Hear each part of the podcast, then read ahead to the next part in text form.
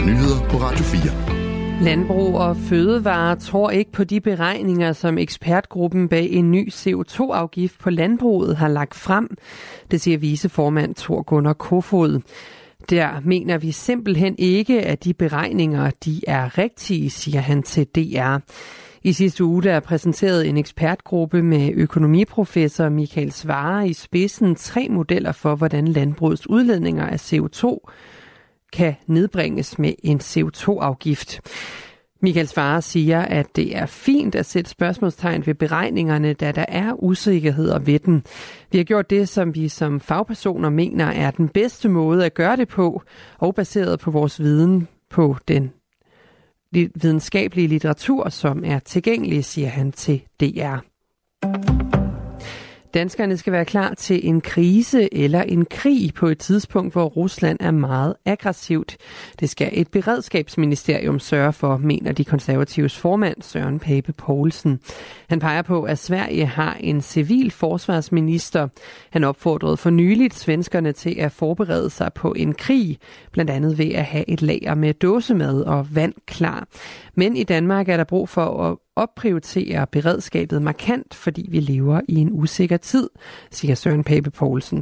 Og det mener vi er nødt til at gøre ved at oprette et beredskabsministerium, fordi det er, en, det er et stedbarn rundt omkring, og vi har brug for, at det har et sted, hvor det er fuldt i fokus, som skal styrke, som skal koordinere ansvar for det civile beredskab, og sikre, at danskerne og danske virksomheder er klar, hvis vi bliver angrebet. Og det er både militærangreb, det er cyber, det er forsyninger, altså øh, IT-infrastruktur, vand, vandforsyning, strøm.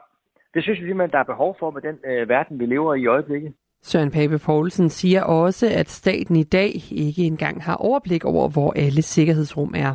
Jeg mener, at vi politisk skal tage et ansvar for, at danskerne får en vejledning om, hvad de skal. Altså i stedet for, at alle går og tænker, hvad skal jeg nu, og når jeg siger Søren Pape, så lige jeg skal købe dåse, en dåse mad og sådan noget. Det, det, er jo, det er jo helt grotesk, det er sådan, det skal være. Altså, jeg synes jo, vi skal have en vejledning, der skal sørge, der skal husstands om. Altså, folk skal vide, hvad gør jeg? Flere eksperter har også kritiseret, at danskerne ikke ved, hvad de skal gøre i tilfælde af krise eller krig. Tilsynet med efterretningstjenesterne skal være bedre. Det er alle partier på nær Alternativet blevet enige om med en ny aftale. Aftalen kommer efter flere skandalesager. Det gælder både FE-sagen og sagen om Ahmed Samsam, som også trækker tråde til efterretningstjenesterne.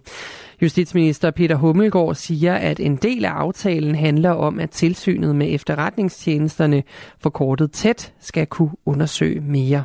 Vi er blandt andet blevet enige om at øh, udvide tilsynet med efterretningstjenesternes kompetenceområde, så tilsynet fremover skal kunne foretage og føre en bagudrettet legalitetskontrol med PET's operative opgaver. Og det er altså noget nyt. Det udvalg i Folketinget, der kontrollerer efterretningstjenesterne, bliver også udvidet med flere medlemmer, og det får flere beføjelser. Vi er også blevet enige om at sikre et øh, tættere samspil mellem tilsynet og udvalget for efterretningstjenesterne, også i det daglige tale, kaldet kontroludvalget. Og det betyder, at tilsynet i særlige tilfælde ville kunne deltage på møder i udvalget vedrørende efterretningstjenesterne, ligesom udvalget vedrørende efterretningstjenesterne fremover i ekstraordinære tilfælde får mulighed for at anmode tilsynet om at undersøge konkrete sager, sagsforløb og problemstillinger. Partierne er også enige om at udskifte samtlige medlemmer af tilsynet med efterretningstjenesterne. Det politiske flertal har besluttet, at de skal erstattes af nye medlemmer med erfaring inden for udenrigs-, sikkerheds- og efterretningsmæssige forhold. Seks personer er blevet bjerget i havet efter en helikopterulykke ud for den norske kyst. Det oplyser hovedredningscentralen i det sydlige Norge på det sociale medie X.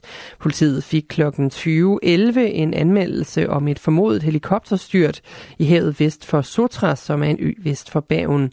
Ved 21-tiden der blev fem personer meldt bjerget, og kort efter kom meldingen om, at også den sidste person var blevet hævet op af vandet. Personernes tilstand er ukendt. Universitetshospitalet Haugeland i Bergen har øget beredskabet. Det er her de seks personer bliver flået til. I aften og nat mest skyde, og sidst på natten kan der komme lidt regn til Vestjylland. Temperatur ned mellem 2 og 6 graders varme og en let til frisk sydlig vind. Det er nyhederne her på Radio 4. Bag mikrofonen her kl. 22 var Anne Svigfeldt.